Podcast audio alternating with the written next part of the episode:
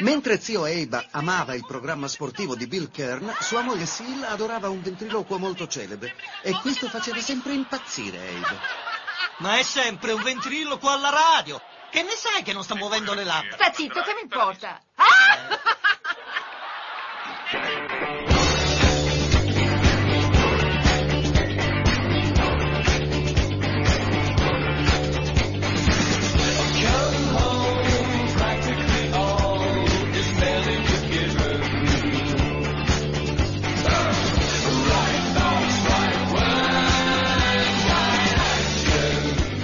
buongiorno a tutti, buongiorno, buongiorno a tutti, bentornati a una nuova puntata di Uguale Noi, il programma della mattina di Radio Cooperativa che vi tiene compagnia finché vi alzate, finché vi vestite, finché vi lavate i denti, finché prendete su la 24 ore, vi infilate la giacca, finché vi mettete il cappotto e uscite per andare in aeroporto a prendere il primo volo per i mari del sud. Buongiorno a tutti, io sono il vostro Riccardo Cane e vi terrò compagnia fino alle 8.20, sono le 7.03 del mattino, siete su Radio Cooperativa. E oggi sarà una giornata ancora un po' particolare perché e sono da solo, e mi sentite, non sto salutando nessuno perché anche, anche oggi eh, mi trovo qua in studio da solo. Anna è purtroppo indisposta, quindi insomma, indisposta, sta, sta, un po' male, non ha il Covid, non è, non è, in pericolo di vita, però insomma non è del tutto in forma, per cui mi ha detto guarda se ce la fai a fare da solo tu domani mi fai una cortesia, ieri questo me l'ha detto ovviamente. E, ehm, quindi mi trovo qui da solo a parlare con voi, eh, però non è un problema assolutamente perché di cose da dire ne abbiamo a bizzeffe. Non è un problema assolutamente, anzi, eh, oggi probabilmente non ci avanzerà molto tempo per finire tutto quello che, che ci siamo prefissi. Eh, devo imparare un po' a snellire la mia scaletta perché sennò, sennò mi trovo sempre impiccato alla fine della, della trasmissione. Avremo però un, eh, un contributo oggi, quindi vi sollecito a rimanere in ascolto e a non perdervi la puntata per tutta la giornata perché, perché ci saranno delle belle, delle belle cose di cui parlare con persone che ne sanno anche un bel po'.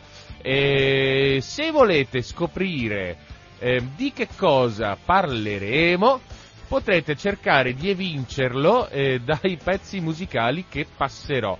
E, ehm, avranno tutti quanti un filo conduttore e io, eh, siccome sono un po', oh, un po', come dire, un po' bastardello, eh, comincio subito con il primo pezzo della giornata, che è un pezzo di musica elettronica, però vabbè, avrei potuto mettervi un blues.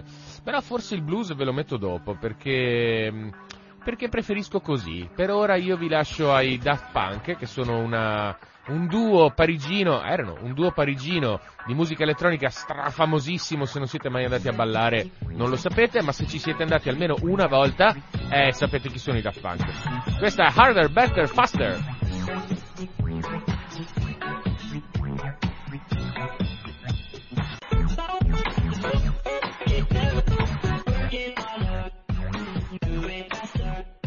Our work is never over, our work is never over. E noi, beh, insomma, Radio Cooperativa, il lavoro di Radio Cooperativa non è mai finito effettivamente, quello di Uguale Noi dopo un po' finisce, ma insomma, eh, ci troviamo sempre il giorno dopo, quindi siamo a posto così, siamo tranquilli così. Dunque, beh, avete sentito insomma il primo pezzo e avete il vostro indizietto e sulla base del secondo pezzo poi potrete eh, tirare le vostre conclusioni. Per, per il resto, effettivamente, ora non abbiamo altro da fare se non partire con la nostra con la nostra giornata, con il nostro super programmone e con il mio momento di autoerotismo preferito, autoerotismo erotico, eh, sì ciao, metaforico ovviamente, eh, però comunque pur sempre un momento di sfoggio di cultura raccogliticcia, come vi ho sempre detto. Eh, oggi, 23 marzo, due giorni dopo l'inizio della primavera e già se ne sente un po' il profumo nell'aria, che bello queste cose. Io vedo sempre, mm, mi alzo, non lo so, mi alzo un, con un mood diverso nel momento in cui vedo che c'è il sole, che c'è il cielo azzurro, che c'è, che c'è un bel tempo, gli uccellini che volano nel cielo le gemme sugli alberi. Peraltro oggi sappiate che le previsioni del tempo sono spettacolari. Comunque va bene, eh, incominciamo con il momento Super Quark. Il 23 di marzo, nella storia, che cosa è successo? Andiamo a vedere, ne?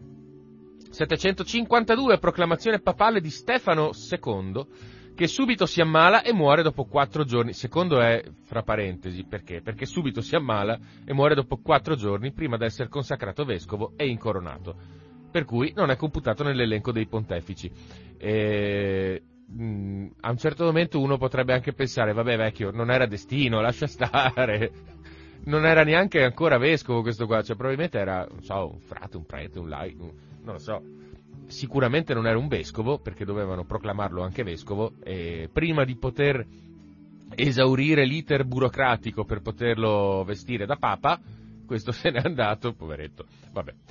Sempre Papi, 1743, mille anni dopo, Papa Benedetto XIV pubblica la lettera Quemad modum preces, Quemad modum preces, secondo me, boh, vabbè, io un po' di latino l'ho studiato, ma questo è completamente alieno per me. È una enciclica sull'obbligo di recitare pubblicamente solo preghiere approvate dalla Santa Chiesa e sull'obbligo di, pre- di pregare per i principi. Oh, eh, uno c'è un principe, devo dire la preghierina per il principe la sera prima di andare a dormire. Figurati tutti questi bambini che prima di andare a dormire devono dire ah salve il nostro principe, quello che ha fatto impiccare papà perché ha rubato un pezzo di pane, sì lui, ah ecco grazie che bello, va bene, deve essere stato meraviglioso. 1775 Patrick Henry, protagonista della rivoluzione americana, pronuncia il celebre discorso Datemi la libertà o la morte. Sono sempre un po' un pochino melodrammatici questi americani, vabbè che d'altro canto il periodo insomma non è che tutti quanti un po' parlavano così, erano tutti quanti abbastanza convinti e, e come dire, galvanizzati dal loro destino rivoluzionario. 1839, un bel saltone anche qui, il primo uso di cui si ha notizia della locuzione ok. Eh, Wikipedia scrive, fra parentesi, all correct, scritto O-L-L-K-O-R-E-C-T,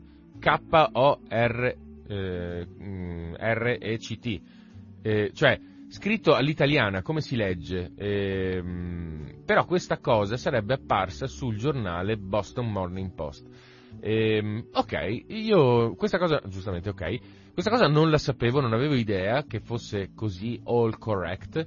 Eh, io pensavo che fosse zero killed, cioè quando qualcosa andava tutto bene in guerra il bollettino dava zero killed, quindi oggi è ok, zero uccisi.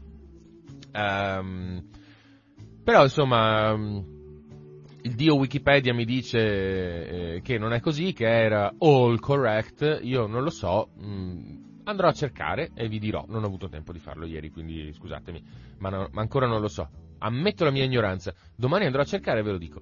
1848 il regno di Sardegna dichiara guerra all'impero austriaco, è l'inizio della prima guerra di indipendenza del risorgimento, la prima guerra di indipendenza che andrà benino all'inizio, po' peggio in mezzo, poi armistizio, poi si riprende e fa malissimo.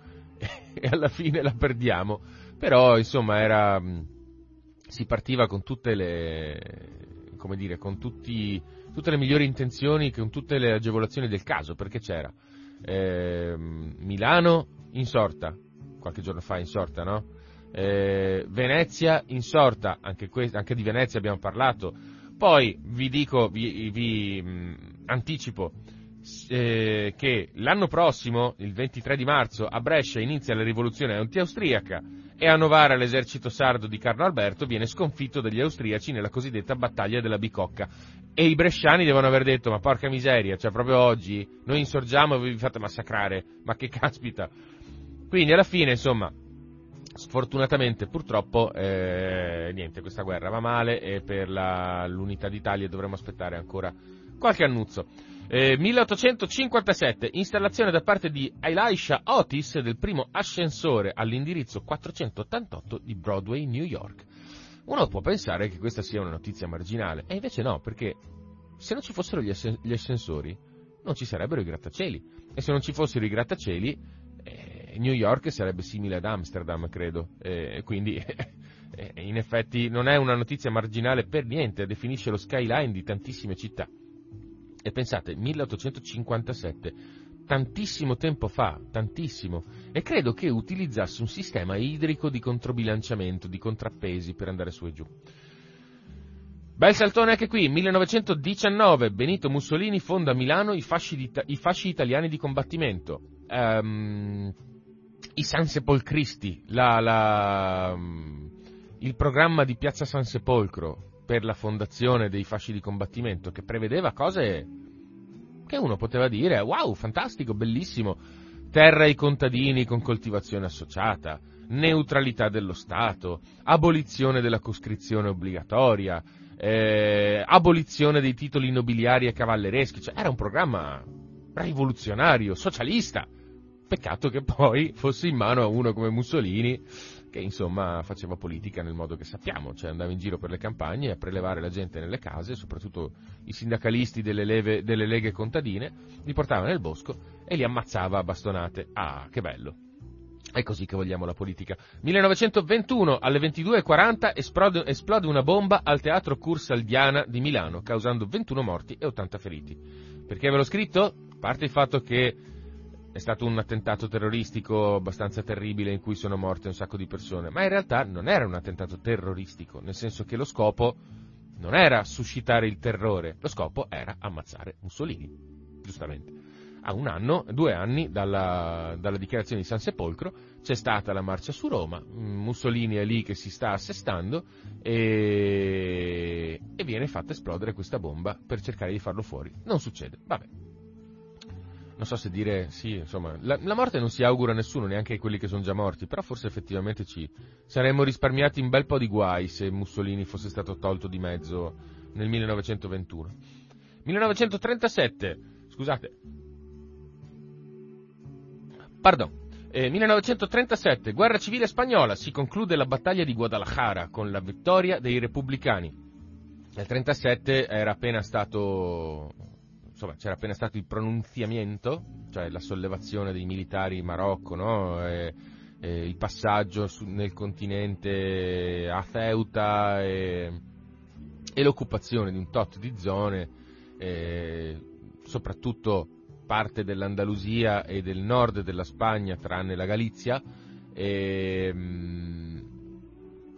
il barrio di Triana, famoso per il flamenco, a Siviglia era stato tirato giù a cannonate, c'era stato il, il, mm, il massacro di Badajoz, eh, insomma, gran parte dell'Andalusia era già sotto le mani dei eh, franchisti. E, e Guadalajara, il Guadalajara, che è un fiume che divide, se non sbaglio, il León eh, dal, dall'Extremadura, c'era stata questa battaglia in cui i, i franchisti stavano puntando verso, verso Madrid, ma i repubblicani li hanno respinti e ancora andava bene, dopodiché andrà non così bene per il resto della guerra. Insomma. 1943, dal preludio alla, dire, allo svolgimento estremo, seconda guerra mondiale. Terza battaglia di Kharkov. Le truppe naziste, sconfiggendo le truppe sovietiche, riconquistano la città di Kharkov. Um, perché ve lo dico? Perché eh, Kharkov è la pronuncia russa di una città che in questi giorni stiamo sentendo molto molto spesso nelle cronache. Kharkiv è una città ucraina eh, che attualmente è sotto assedio e che viene bombardata in questo momento ed è impressionante per chi ha la passione o ha studiato eh, all'università o approfonditamente da storico la, le vicende di quel conflitto vedere come i nomi ricorrono in questa maniera disarmante spesso e volentieri. Kharkov, Kharkiv, Kiev, eh, il Mar d'Azov, la Crimea, Sebastopoli, eh, Odessa, sono tutti nomi che abbiamo già sentito, legati a vicende molto molto brutte. Io non lo so, eh, così come non ha portato bene a, a Hitler quella volta lì non porterà bene a chi in questo momento ci sta combattendo. Eh, Ma insomma, andiamo avanti per la nostra strada e vediamo che cosa succede. 1944, sempre seconda guerra mondiale, evasione di massa da un campo di concentramento, lo Stalag Luft 3 75 prigionieri su 200 riescono a fuggire, ma dopo tre giorni di caccia all'uomo, solo tre degli evasi mancano all'appello. 50 verranno uccisi nella caccia o giustiziati per rappresaglia. Um, avete mai visto il film La grande fuga con Steve McQueen, con uh, Charles Bronson? Ecco, quel film è spettacolare, fantastico, è ispirato a questa storia. E, um, scavarono i tunnel sotto il, sotto il campo, eh, mettendo a segno ogni possibile espediente per, eh, per scaricare la terra, per occultare il loro lavoro, eccetera, eccetera. E la cosa interessante e fuori, secondo me, dal no- dalla nostra mentalità è che loro non lo fecero per salvarsi la pelle, per tornare a combattere. Sì, anche marginalmente lo scopo era tornare a combattere, tornare al loro paese ed essere riassorbiti nell'esercito. Ma, ma in realtà la ragione per cui facevano questa cosa era perché un prigioniero in fuga che deve essere inseguito impegna truppe e quelle truppe potrebbero essere utilizzate al, a, al, fronte dal nemico per combattere i tuoi compagni, per cui ogni uomo che sta seguendo te non va a sparare ai tuoi compagni. È per questo che i militari scappano. Almeno è per questo che sono scappati. E poi c'è una seconda notizia nel 1944, perché il 23 di marzo del 1944, intorno alle 3 del pomeriggio, esplode una bomba in via Rasella a Roma, uccidendo 33 soldati tedeschi reclutati nei territori limitrofi a Bolzano, facendo, de, facendo parte del Polizeiregiment Bozen, Essi erano in transito per questa via e per rappresaglie il giorno dopo, 24 marzo, le truppe tedesche compieranno l'eccidio delle, forze, delle fosse ardeatine in cui ammazzeranno 350 eh, civili italiani. Eh, qualcuno di loro era anche un partigiano, eh, per carità, però per la maggior parte erano civili, ebrei, eccetera, eccetera. Mm, ehm, tanti hanno detto, eh, ah vabbè, ma la resistenza non aveva nessun ehm, nessuno scopo, in realtà nessun peso militare, avrebbero vinto lo stesso. Certo, avrebbero vinto lo stesso. Uh, Kesselring, che era il comandante delle truppe tedesche in Italia, ha avuto modo di dire Roma è stata la capitale europea che ci ha dato più filo da torcere, più di Varsavia. Ehm, noi non potevamo mandare eh, i nostri soldati in licenza a riposarsi dal fronte di Anzio a Roma, eh, dovevamo mandarli nei paesini. E questo non è che abbia un piccolo impatto sul morale. Secondariamente e non secondariamente noi non potevamo usare le strade consolari, quelle che passano attorno a Roma e dentro Roma, per spostare truppe e materiali, perché i partigiani ci rendevano la vita amara quindi non potevano rifornire il fronte passando attraverso Roma, che in quella zona lì, che è praticamente tutto Appennino, è uno snodo abbastanza fondamentale. Quindi, pian a dire che la resistenza non ha avuto peso militare, ne ha avuto, e come? E fra l'altro, se noi siamo stati trattati non del tutto come una nazione sconfitta dopo a Parigi, eh, è anche a, alla resistenza che lo dobbiamo, questo trattamento, fra virgolette, di favore per quanto riguarda l'azione in sé, molti hanno detto, ah ma erano un battaglione di vecchietti, ah ma erano mezzo italiani, no no, era l'SS Polizei Regiment Bozen ed erano in assetto di guerra, erano mh, mm, soldati a tutti gli effetti, non erano affatto vecchi perché credo che il più, più anziano avesse 45 anni, era un'età all'epoca assolutamente perfetta per andare al fronte a combattere per i tedeschi, non è che guardassero tanto per il sottile. E tanto è vero che nel momento in cui è esplosa la bomba, questi hanno cominciato a sparare come forsennati. E tanto è vero che non è stata.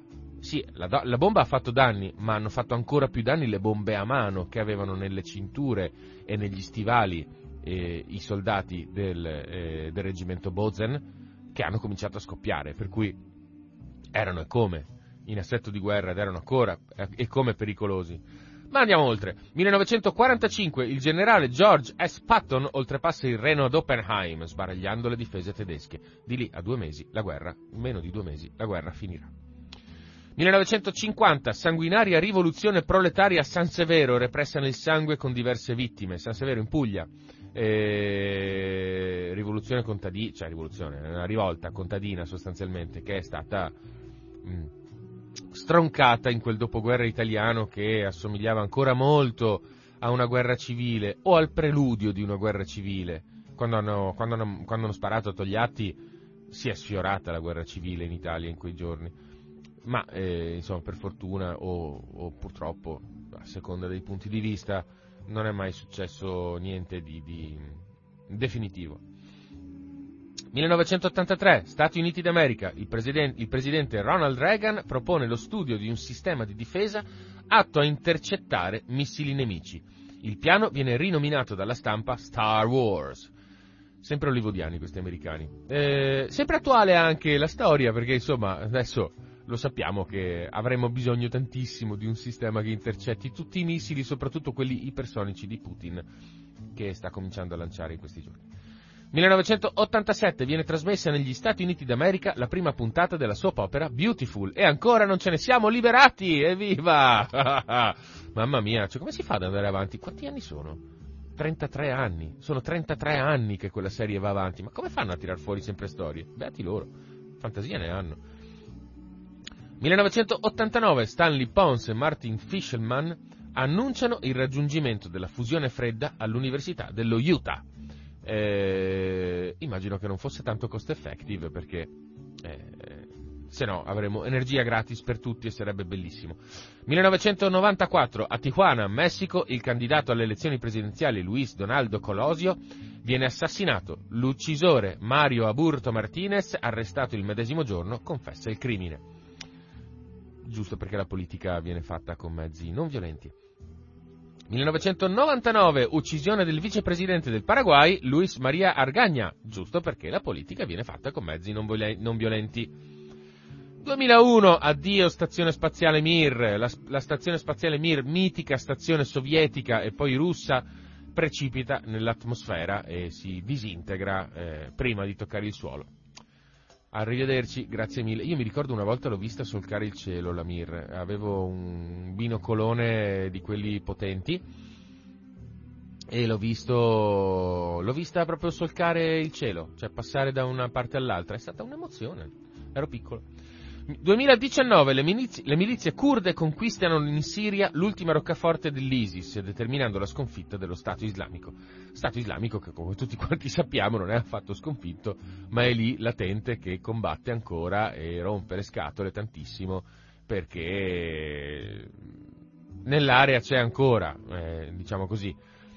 Ma quello che mi premeva dire è che sappiate che i curdi ehm, in quella zona lì vengono bombardati dall'ISIS, vengono bombardati dalla Turchia, eh, non hanno nessun aiuto internazionale, ciò nonostante vogliono resistere, vogliono esistere e combattono in modo tale da sconfiggere persino uno spauracchio internazionale come l'ISIS, che insomma non è che guardi troppo per il sottile, poi nel momento in cui si tratta di fare repressioni nei punti e nei posti che, su cui riesce a ficcare le mani eh, l'ISIS del PKK, eh sì, l'ISIS del PKK, il, eh, le milizie kurde del PKK e dell'YPG eh, in questi anni si sono resi protagonisti di una resistenza eroica e di ehm, un afflusso anche abbastanza nutrito e costante di foreign fighters, eh, che non è una brutta parola, eh, è semplicemente gente che fa proprio una causa e si reca in quelle zone per dare il proprio contributo. Eh,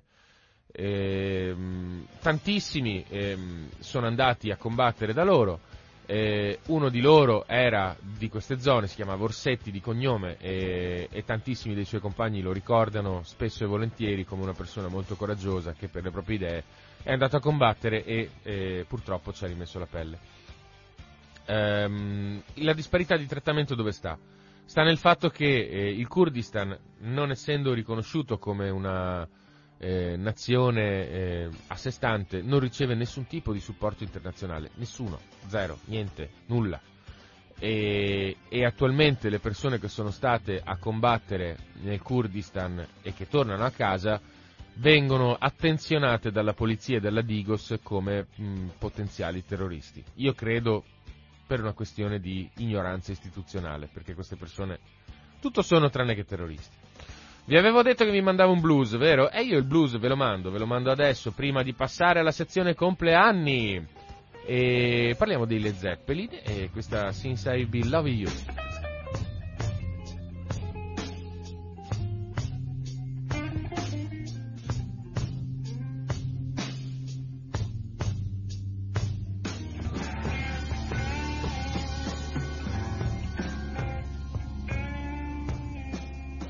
Voi credevate che io mi fossi rimbambito e mi fossi votato alla musica elettronica, invece no, Anna, mi dispiace, non mi sono votato alla musica elettronica, sono sempre sul rock e sul blues. E questa era l'ambascia e la, la devastazione interiore di un, di un uomo innamorato e un assiduo lavoratore eh, che lavora dalle 7 alle 11 per eh, portare a casa la pagnotta e che è deluso e è triste per, per, i suoi problemi appunto sia sociali che d'amore questo bellissimo pezzo intensissimo dei Led Zeppelin del 1970 da Led Zeppelin 3 l'album eh, un album storico che sono lieto di avere a casa in vinile. E comunque, al di là delle, del, della mia biblioteca, anzi discoteca in vinile, eh, voi sapete che io ogni giorno cerco di darvi un piccolo aggiornamento sull'Ucraina per quanto riguarda quello che è successo nell'arbito di quella guerra e nell'arco della giornata. Dunque, eh, la novità saliente, saliente, saliente per noi, per loro probabilmente le novità salienti sono altre, ma insomma la novità saliente per noi è che ieri Zelensky ha parlato al Parlamento italiano ehm, a Camere riunite e ha sostanzialmente eh, fatto quello che ha fatto con gli Stati Uniti, con, con l'Inghilterra, con eh, altri, gli altri parlamenti a cui, ha, a cui, si è rivolto, sostanzialmente ha cercato di eh, proporre una, una, visione di medesimazione nella, nella, situazione ucraina ai paesi a cui si rivolgeva. Nella fattispecie ha detto pensate se Mariupol fosse Genova e se Genova fosse, fosse assediata e bombardata ogni giorno. Um, suo, il suo discorso è stato boicottato da un certo numero di eh, parlamentari, soprattutto della Lega, del Movimento 5 Stelle di Forza Italia, eh, che eh, hanno deciso di evitare di, eh, di, partecipare per significare la loro contrarietà all'invio di armi e al sostegno all'Ucraina perché eh, sostanzialmente sta prendendo sempre più peso questa opinione secondo cui Putin e Zelensky sarebbero ugualmente colpevoli della, della guerra. Eh, io francamente non, non, riesco a, io personalmente poi insomma la mia opinione chi se ne frega anche da un certo punto di vista, però io personalmente non riesco a capire come un aggressore possa essere messo sullo stesso piano di un aggredito, cioè vabbè, non importa, non facciamo paragoni facili che tanto lasciano il tempo che trovano in questo caso, visto che è una, una cosa talmente enorme che sfugge alla, alla nostra capacità di, di, di fare uno sguardo d'insieme. Um, per quanto riguarda il fronte sul campo, um, da Mariupol ieri sono stati evacuati oltre 1200 residenti e meno male perché eh, anche oggi, anche questa è stata una notte di agonia per Mariupol che oramai è ridotta in cenere secondo tanti, tanti testimoni.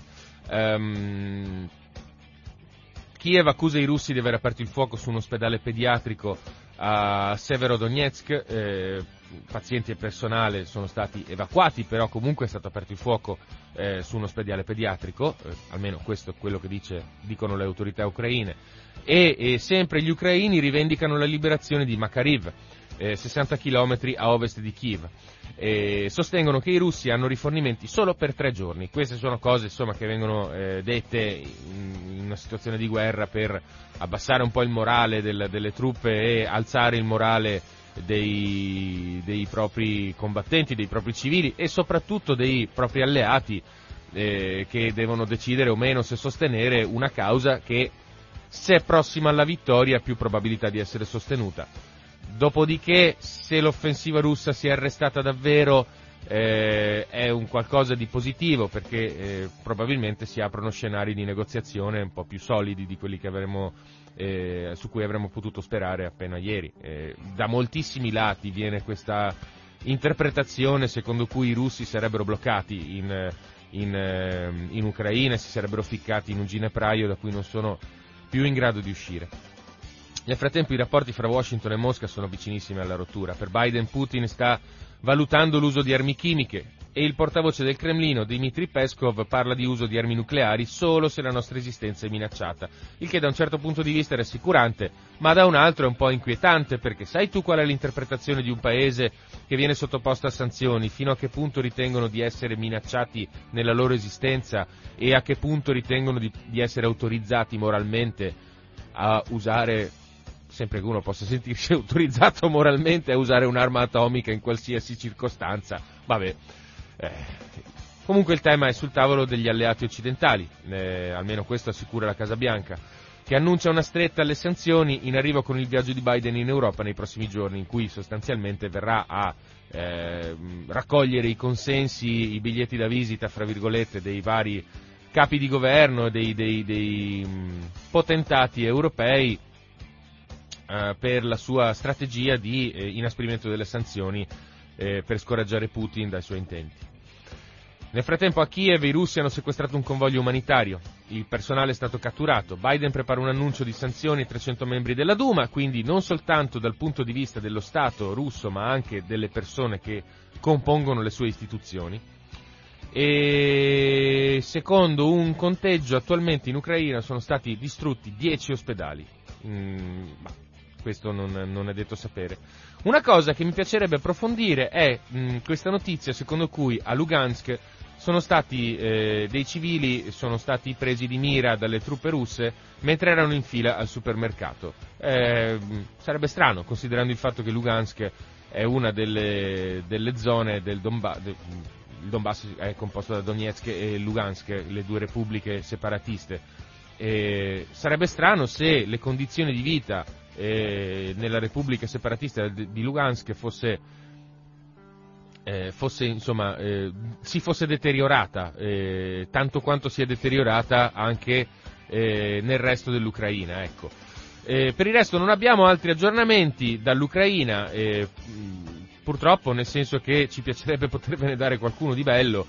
Mh, ieri, sapete, eh, Zelensky ha dichiarato che, eh, l'altro ieri, Zelensky ha dichiarato che qualsiasi, ehm, qualsiasi eh, decisione venga presa al tavolo delle trattative dovrà essere sottoposta a referendum eh, presso il popolo ucraino, il che è secondo me inattuabile in questa situazione. Comunque insomma vedremo quello che, quello che lui ha in testa, secondo me è stata una sparata giusto un po' per alzare i toni, nel senso per dare, dare il quadro di una nazione che malgrado tutto resta unita, resta coesa e in cui il popolo viene eh, interpellato anche in situazioni del genere per decisioni così pesanti, eh, dando un'idea insomma, di una nazione che conserva la sua vocazione democratica malgrado la situazione internazionale sia ampiamente deteriorata oramai. Ehm, io direi che siccome tra un po' passiamo al tema principale della giornata, quello che mi resta da fare è proporvi una canzone eh, che eh, ci aiuti a introdurre definitivamente il tema. Abbiamo sentito eh, Harder, Better, Faster dei Da Funk, che è una canzone sul lavoro.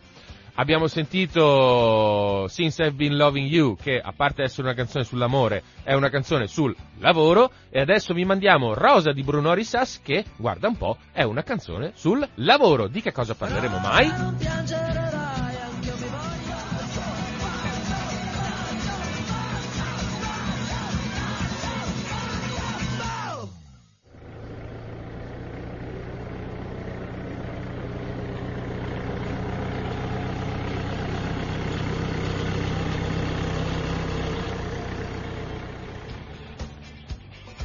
L'avete sentito, no? Allora, il tema è il lavoro. Eh, non è la prima volta che ci capita in questo programma, che è relativamente giovane, nel senso che noi abbiamo cominciato, lo sapete tutti, a novembre, eh, eppure è già la seconda volta che parliamo di eh, questioni eh, sindacali, insomma, di vertenze che vengono attivate dai lavoratori contro o in contrapposizione o ehm, cercando di capire le esigenze dell'azienda, cercando di coniugarle con le esigenze dei lavoratori, eh, da quando abbiamo incominciato il nostro seppur giovanissimo programma. E, mm, evidentemente insomma, c'è, fer- c'è, fermento nel mondo del lavoro eh, perché sapete tutti quanti che oramai sono vent'anni che attraversiamo delle congiunture di eh, crisi, riduzione della produzione, eh, riduzione dei costi e quindi tagli al personale, quindi ehm, delocalizzazioni, assorbimenti, fusioni, insomma tutto il, eh, il possibile e immaginabile degli espedienti che le aziende possono mettere in, in, campo o per guadagnare di più o per eh, ridurre i costi e continuare a produrre, però spesso e volentieri sono i lavoratori che pagano eh, il prezzo più salato da circa un mese, da un po' più di un mese, eh, c'è, questa, c'è, questo nuovo problema eh, nel Padovano, in provincia di Padova, nella fattispecie a Due Carrare, eh, dove c'è la sede locale di un'azienda che si chiama Valvitalia e che produce eh, sia eh,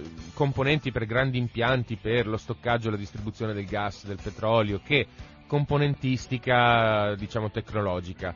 E, da un po' di tempo gli, i lavoratori sono in agitazione perché eh, l'azienda ha deciso di, una, eh, di prendere una strada che eh, non è condivisa eh, dai lavoratori e ha ragione non è condivisa, ma forse qualcuno che me lo può spiegare con un po' più di, di dovizie, di particolari, di, di, di presenza è eh, Francesca Guzzon che è eh, delegata di fabbrica per FIOM RSU e, mh, mm, proprio lì a Valvitalia e che eh, di questa vertenza insomma sa tutto. Buongiorno Francesca. Buongiorno Riccardo, grazie dell'invito, saluto tutti gli ascoltatori. Eh, ringrazio di darmi la possibilità di raccontare eh, quello che sta succedendo nel, nel luogo di lavoro eh, a me e a tutti i miei cari colleghi. Fa piacere. Eh, l'8 febbraio, allora noi siamo un gruppo, come hai detto, sì. Ehm, e la sede di Padova eh, occupa 81 persone. Okay eh, i lavoratori della sede di Padova sono composti da giovani eh, che eh, sono stati assunti da poco e che stanno imparando il lavoro e che mhm. sono il futuro di questa provincia. Eh, oltre agli altri impiegati che, e operai che sono eh, in azienda da parecchi anni, quindi hanno una competenza e uno storico eh, impagabile Abbiamo anche però degli altri lavoratori che non sono dipendenti diretti di Valvitaglia, ma eh, che fanno parte di un indotto che, come ben sai, tutte le aziende eh, creano eh, in, un, in, un, sito. Cioè dei lavoratori tipo, la, la, mensa, eh, la persona ah. che ci segue per la mensa, le signore che eh, fanno le, le, pulizie degli uffici, eh, tutti i nostri fornitori di prodotti e servizi, anche il fornitore del vending, eccetera. Questo lo dico perché eh, quando si parla di eh, trasferimento, come in questo caso, vuol per, dire per... chiudere proprio anche il, la possibilità di lavorare di, anche ad altri lavoratori oltre ai diretti dipendenti dell'azienda. Ok, ma andiamo, andiamo con sì. ordine perché sennò okay. non si capisce. Benissimo. Allora, Dunque, noi... lo scorso 8 febbraio succede sì. qualcosa. Ci viene comunicato che eh, tutti gli 81 dipendenti vengono trasferiti a Rivanazzano in provincia di Pavia. Sì. Eh, perché a Rivanazzano? Perché a Rivanazzano c'è la sede centrale eh, della Valvitaglia e eh, nella sede centrale eh, vengono accorpati eh, per volontà dell'azienda anche tutte le attività che vengono svolte qui a Due Carrare, quindi progettazione e produzione eh, dei componenti che hai detto appena prima. Cioè, voi, aspetta, eh, nella fattispecie voi fate eh, componenti Noi per... facciamo componenti e impianti di trattamento gas metano. Ok, ok eh, solo che eh, con questo trasferimento la volontà dell'azienda era di eh, portarci tutti 81 eh, al primo di aprile eh, a Rivanazzano e Rivanazzano infatti eh, a Rivanazzano la distanza è di 304 km quindi questo avrebbe sconvolto la vita di 81 famiglie perché tutti quanti lavorano e vivono vicino alla sede certo. di lavoro. Ma perché l'azienda ha preso questa decisione? Questa decisione è stata presa per eh, un, ridurre eh, dei costi eh, che eh, la sede di eh, Due Carrare rappresenta eh, in minima parte rispetto a quello che sono i costi da ridurre per tutto il gruppo, in quanto okay. il gruppo Valvitalia è composto da sei sedi, quindi non, non noi poche, siamo una piccola, una piccola parte. La sede di Due Carrari ultimamente aveva anche eh, commesse eh, offerte per ottenere futuri ordini, a differenza di altre sedi che invece eh, languivano un poco da questo punto di vista. Quindi andava bene, insomma. Noi eravamo una sede che eh, stava lavorando, aveva ripreso dopo la pandemia a, eh, ad avere eh, appunto commesse e, e possibilità, e possibilità di, di, avere future commesse con i preventivi che si stavano preparando. Okay. Per cui da parte nostra non si riusciva a capire come mai fra tutte le sedi dove in altre, in altre realtà della, del gruppo venivano anche eh, attivate procedure di cassa integrazione, eh, proprio noi che non, non avevamo cassa integrazione, avevamo anche lavoro, eh, fossimo eh, stati scelti per, per, fare questo trasferimento che purtroppo eh, bisogna, bisogna, dirlo, eh, sì, eh, secondo il punto di vista dell'azienda conserva il posto di lavoro a 81 persone, però eh, data la distanza, non potendo raggiungere il luogo di lavoro in giornata, è ovvio che è un licenziamento mascherato, insomma, perché... Ma, non ho capito, le altre sedi non sono state toccate? Le altre sedi non sono state toccate. Ok, e si richiede si, eh, la, l'azienda ha richiesto ai lavoratori, non è che vi ha detto basta, chiudiamo, arrivederci. No, hanno, no. hanno, detto vi trasferite vi... tutti quanti a Rivanazzano, sì. belli come il sole. Sì. E, cioè, sì, infatti. Con la benzina a 2,20 euro. Con la benzina a 2,20 euro e 304 km che appunto eh. Eh, fanno 608 in, in, giornata sono impossibili da percorrere eh, in, giornata. in, giornata. per cui eh, questo implicava una, eh, un trasferimento anche proprio della propria residenza eh, vicino al luogo di lavoro. Ma erano state date sovvenzioni per allora, i lavoratori? O? Allora, in, eh, prima, al primo incontro eh, ovviamente eh, non si era parlato subito di eh, eh, incentivi, chiamiamo così, eh, il sindacato eh, che ci rappresenta, FIOM e poi anche la parte che, eh, di FIM, e qui voglio sottolineare l'importanza di avere un sindacato in azienda perché nel caso in cui non ci fosse stato noi 81 lavoratori saremmo rimasti eh, in balia di un ciclone eh, e senza una guida e senza nessun tipo di supporto di, di nessun genere eh, il sindacato ha eh, fatto eh, delle proposte, fra le quali appunto anche un'apertura di eh, ehm, cassa integrazione straordinaria eh, e oltre anche eh, la possibilità di trattare anche parte di eventuali incentivi per eh, chi eh, non si trasferiva e per chi invece eh, si sarebbe trasferito. Abbiamo anche con il sindacato incominciato a eh, dare comunicazione di, di, quello che stava succedendo in azienda perché mm. eh, come FIOM, come dice anche il nostro segretario del Veneto, non si devono mettere mai a tacere le tensioni sociali, cioè quello che sta succedendo eh, è bene che sia noto a, anche alla comunità e a chi eh, vive intorno all'azienda. Eh, dal primo incontro ci siamo poi eh, eh, fatte alcune proposte, eh, fissati dei calendari con altri incontri, solo che eh, gli incontri successivi eh, hanno portato a comunque avere una ehm, mancanza assolutamente di, di, apertura da parte dell'azienda per eh, accettare eh, di, di, aprire la cassa integrazione eh, straordinaria. Uh-huh. Abbiamo ottenuto come prima, ehm, eh, come prima eh, così, apertura da parte dell'azienda di ehm, eh, sospendere la, il trasferimento, l'emissione della lettera che comunicava il trasferimento di 15 giorni perché appunto si voleva in, in questi 15 giorni eh, vedere di trovare appunto soluzioni alternative anche col supporto della Regione Veneto, dell'unità di crisi della Regione Veneto. Ok, eh, però beh, andiamo sì. con ordine perché sennò mm-hmm. cioè, eh, capiamo come è andata innanzitutto quello che voi volevate e, sì. e dopodiché eh, parliamo della mobilitazione però sì. Eh, facciamo ordine perché... Sì. Allora, dunque, eh, voi sostanzialmente i lavoratori non hanno detto all'azienda no, noi non ci vogliamo trasferire, Han, eh, cioè, n- noi dovete restare qua, dove, il Val Vitalia deve restare qua.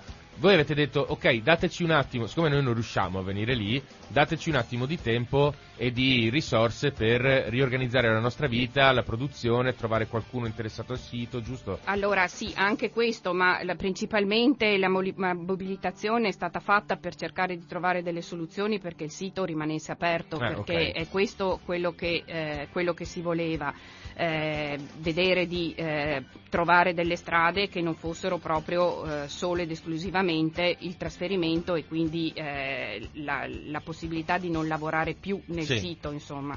Eh, solo che eh, queste strade sono state eh, al momento tutte scartate, per cui ad oggi eh, noi mh, abbiamo solo ed esclusivamente in mano una lettera di trasferimento che è stata okay. eh, tra l'altro poi eh, comunicata a, ai lavoratori e alle organizzazioni sindacali eh, prima del tempo che era stato concordato, cioè tutto quello che, sta, eh, che, che è successo dall'8 febbraio fino eh, al, all'11 di marzo, quando eh, è stata data poi ufficialmente la lettera di trasferimento, ha subito un percorso molto molto eh, difficile perché eh, l'azienda ehm, metteva dei paletti e mh, mm, non, non, permetteva la continuazione di una trattativa serena eh, come invece eh, si voleva fare fin dall'inizio. Infatti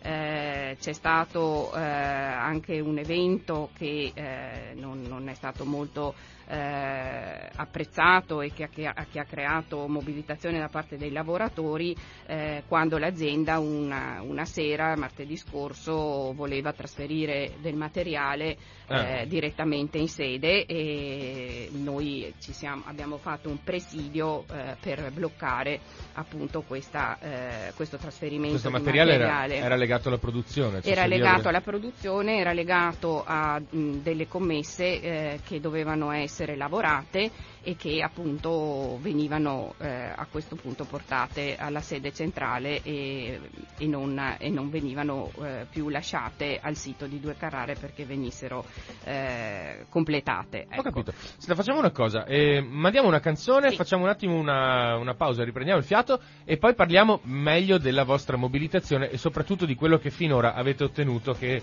eh, in realtà non è poco, da quello che so. Insomma.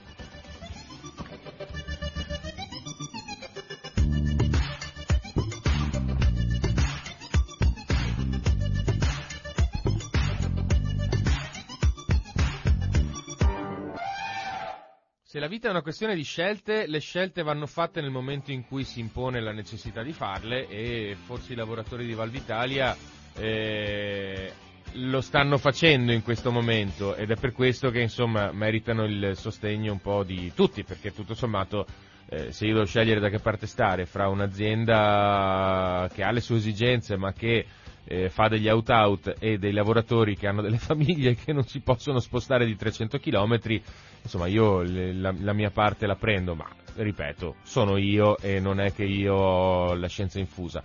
Ma stavamo parlando con Francesca Guzzon di eh, FIOM ehm, Valvitalia eh, riguardo alla mobilitazione che, che gli operai di Valvitalia hanno messo in campo nel momento in cui l'azienda ha deciso di trasferire eh, la produzione e quindi anche tutti i dipendenti alla loro sede centrale, giusto Francesca? Sì, sì.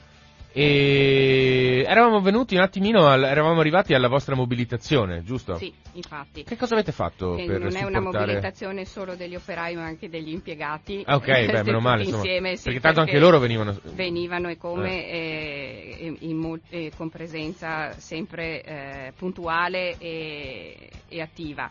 Allora, le mobilitazioni sono state fatte eh, durante, eh, con presidi, durante alcuni incontri che abbiamo tenuto in azienda con eh, appunto la direzione della sede centrale. Mm-hmm. abbiamo fatto un presidio sciopero eh, quando eh, c'è stato l'incontro anche con la Regione Veneto. abbiamo fatto uno sciopero quando c'è stato il primo tentativo di trasporto del materiale lunedì 14 marzo eh, perché avevano incominciato a far arrivare camion che dovevano appunto portare via eh, del materiale eh, di una commessa eh, per fare che venisse eh, completata nella sede centrale di Rivanazzano ed è stato il primo tentativo durante il quale abbiamo eh, fermato i camion e, e respinti i camion vuoti loro, pro, al loro punto di provenienza. Okay. l'altro appunto presidio è stato fatto la, la sera del 15 marzo, quindi il giorno successivo al primo tentativo, eh, perché eh, per fortuna ci siamo accorti, eh, qualcuno di noi che, abitava, che, abita in zona si è accorto di un movimento di, eh, di camion eh, strano per il paese di Due Carrare, eh, ha dato l'avviso sul nostro gruppo dipendenti Valvitalia e tutti ci siamo eh, diretti alla, alla, sede per ehm, bloccare i cancelli ed evitare che questo materiale eh, venisse portato cioè, una via. Cosa, una cosa spionistica praticamente. Eh, praticamente sì, ci eravamo organizzati in modo da, da, tenere un po' sotto controllo anche eh, il nostro luogo di lavoro. Vabbè, picchetti, quelli che erano una volta i picchetti. Sì, dopo noi ci siamo messi appunto fisicamente a bloccare i cancelli eh, e durante eh, la, la, la, sera, quindi la notte fra il 15 marzo e il 16 marzo, eh, con molta difficoltà anche perché eh, non, non, c'era volontà di parlare con noi, con noi rappresentanti dei lavoratori, anche supportati eh, dai funzionari e dai segretari del, eh, del, della FIOM eh, e i funzionari della FIM, eh, non, non, c'era volontà di ricominciare la trattativa, cioè la trattativa eh, era stata interrotta con le missioni in anticipo rispetto a quello che erano i fatti della lettera di trasferimento eh, delle persone okay. e purtroppo anche accompagnata da eh, una non volontà eh, di eh, continuare eh, le trattative per quelli che potevano essere eh, incentivi o, altri, o, altre soluzioni eh, secondo proposte che erano state fatte da, da parte dei, di noi rappresentanti sindacali accompagnati dai funzionari eh, sindacali il, l'8 di marzo subito eh, prima di una riunione con, eh, con, la Regione Veneto. Ma scusa Francesca, sì. eh, questo materiale che voi non sì. avete voluto far partire, eh, cioè, che cosa rappresentava? Perché era importante che non partisse? Perché eh, erano eh, dei componenti che il sito di Due Carrare fa ah. e che è in grado di fare solo il sito di Due Carrare okay. perché eh, non, è, eh, non, sono componenti normalmente prodotti, progettati e prodotti dagli altri siti, eh, quindi eh, era compito eh, nostro eh, completarli e, eh, e, e quindi farli poi spedire al cliente. Okay. Eh, quindi eh, appunto dicevo la, la, la notte del, tra il 15 e il 16 marzo è stata una notte molto difficile perché eh, l'azienda non aveva nessuna ehm, così, eh, volontà apparente di, eh, di voler trattare, eh, la notte è stata lunga perché chi poi eh, parlava con noi per la, trattativa, che in un primo momento non, non, sembrava a queste persone essere presenti in azienda, eh, ha dovuto sì, eh, eh, eh, verificare ogni cosa che noi si chiedeva con la sede centrale. Non era un plenipotenziario? Non era, mh, apparentemente non era non, un plenipotenziario, però eh, la notte è servita, anche se faticosa per tutti, soprattutto per i colleghi che erano fuori al freddo e che hanno aspettato fino a luna, la notte è servita per arrivare eh, finalmente a una, un punto eh, di partenza, un mm. nuovo punto di partenza per ricominciare a parlare insieme in modo più tranquillo, rilassato eh, da entrambe le parti. E infatti eh, il giorno dopo, nel pomeriggio, eh, la trattativa è stata ripresa e, e, si è incominciato a parlare eh, dei tutti i punti che eh, noi RSU col sindacato avevamo messo eh, sul tavolo per poter eh, così eh, trovare una soluzione uguale per tutti perché ricordo che il compito del sindacato è cercare di eh, trovare soluzioni che siano uguali per tutti o che accontentino il più possibile eh, tutti quanti, con le esigenze di tutti quanti. Ehm, e quindi eh, la trattativa pre- prevedeva anche questa, subito dopo la famosa notte di presidio, di sospendere l'emissione delle lettere di trasferimento eh, individuale per altri 15 giorni, cioè okay. cioè fino al 31 di marzo, in maniera da dare tempo appunto a eh, compiere gli ultimi dettagli della trattativa, infatti abbiamo un incontro ancora domani e un altro eh, il 31 di marzo, Mhm. eh, compiere appunto tutti i dettagli della, della trattativa e anche magari dare la possibilità ad eventuali eh, eh, imprenditori interessati al, al sito e eh, ai lavoratori di eh, avanzare le loro proposte eh, alla proprietà perché Ok. come ho detto all'inizio lo scopo anche è quello di cercare di mantenere vivo il sito produttivo perché comunque eh, anche a livello, anche a cioè, livello eh. territoriale è importante che lì non si crei un vuoto, un capannone vuoto Certo. che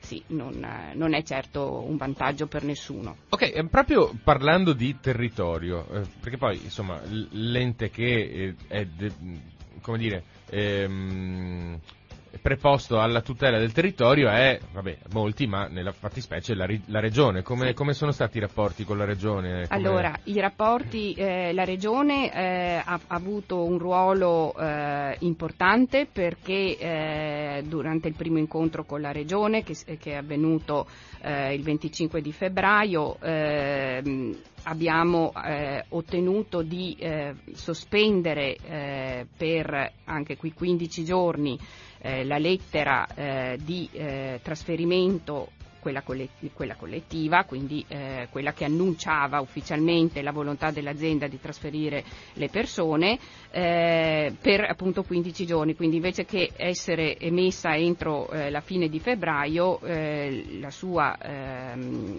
eh, emissione sarebbe stata fatta il 14 di marzo. Ok. Eh, quindi le- perché la volontà era anche quella di verificare la, la possibilità appunto di ehm, aprire una cassa integrazione insieme anche alla procedura di, eh, di trasferimento e queste erano eh, le, le- le volontà di controllo eh, che avrebbe fatto Regione Veneto ma anche l'azienda per la sua parte.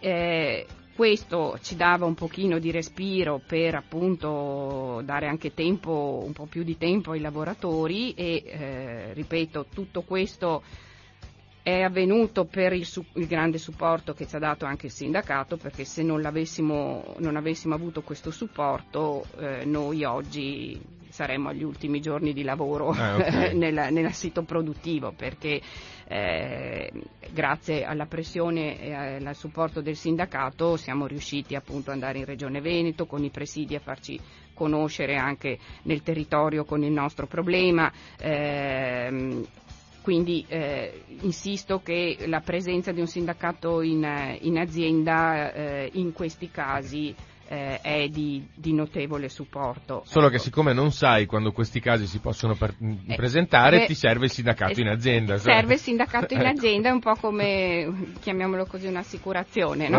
Che- Uno non è che si compra, mm, come dire, l'analgesico No.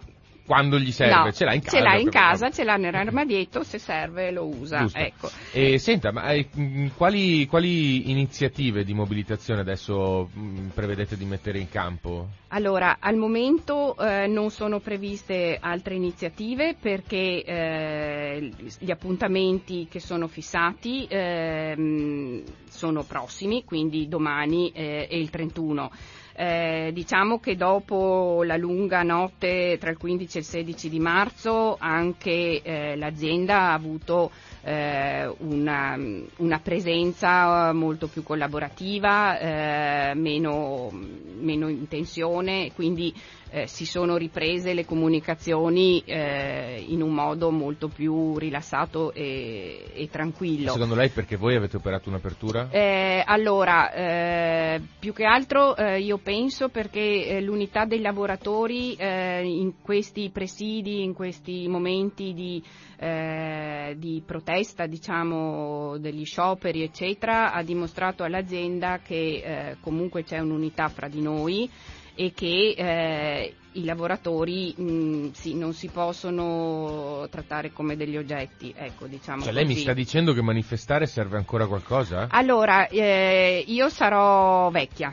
però mh, così eh, tacere, eh, aver detto, mh, faccio di nuovo l'esempio che facevo all'inizio, senza il sindacato avremmo detto tutti ok, c'è successa sta disgrazia, eh, uno tsunami, eh, chi sopravvive, chi annega. Sì, sì, sì, sì. Eh, con il sindacato eh, magari non si riesce a ottenere tutto quello che si vorrebbe ottenere, perché è ovvio che di fronte a una trattativa ognuno punta a, ad avere il massimo per sé e dopo bisogna trovare un punto d'incontro.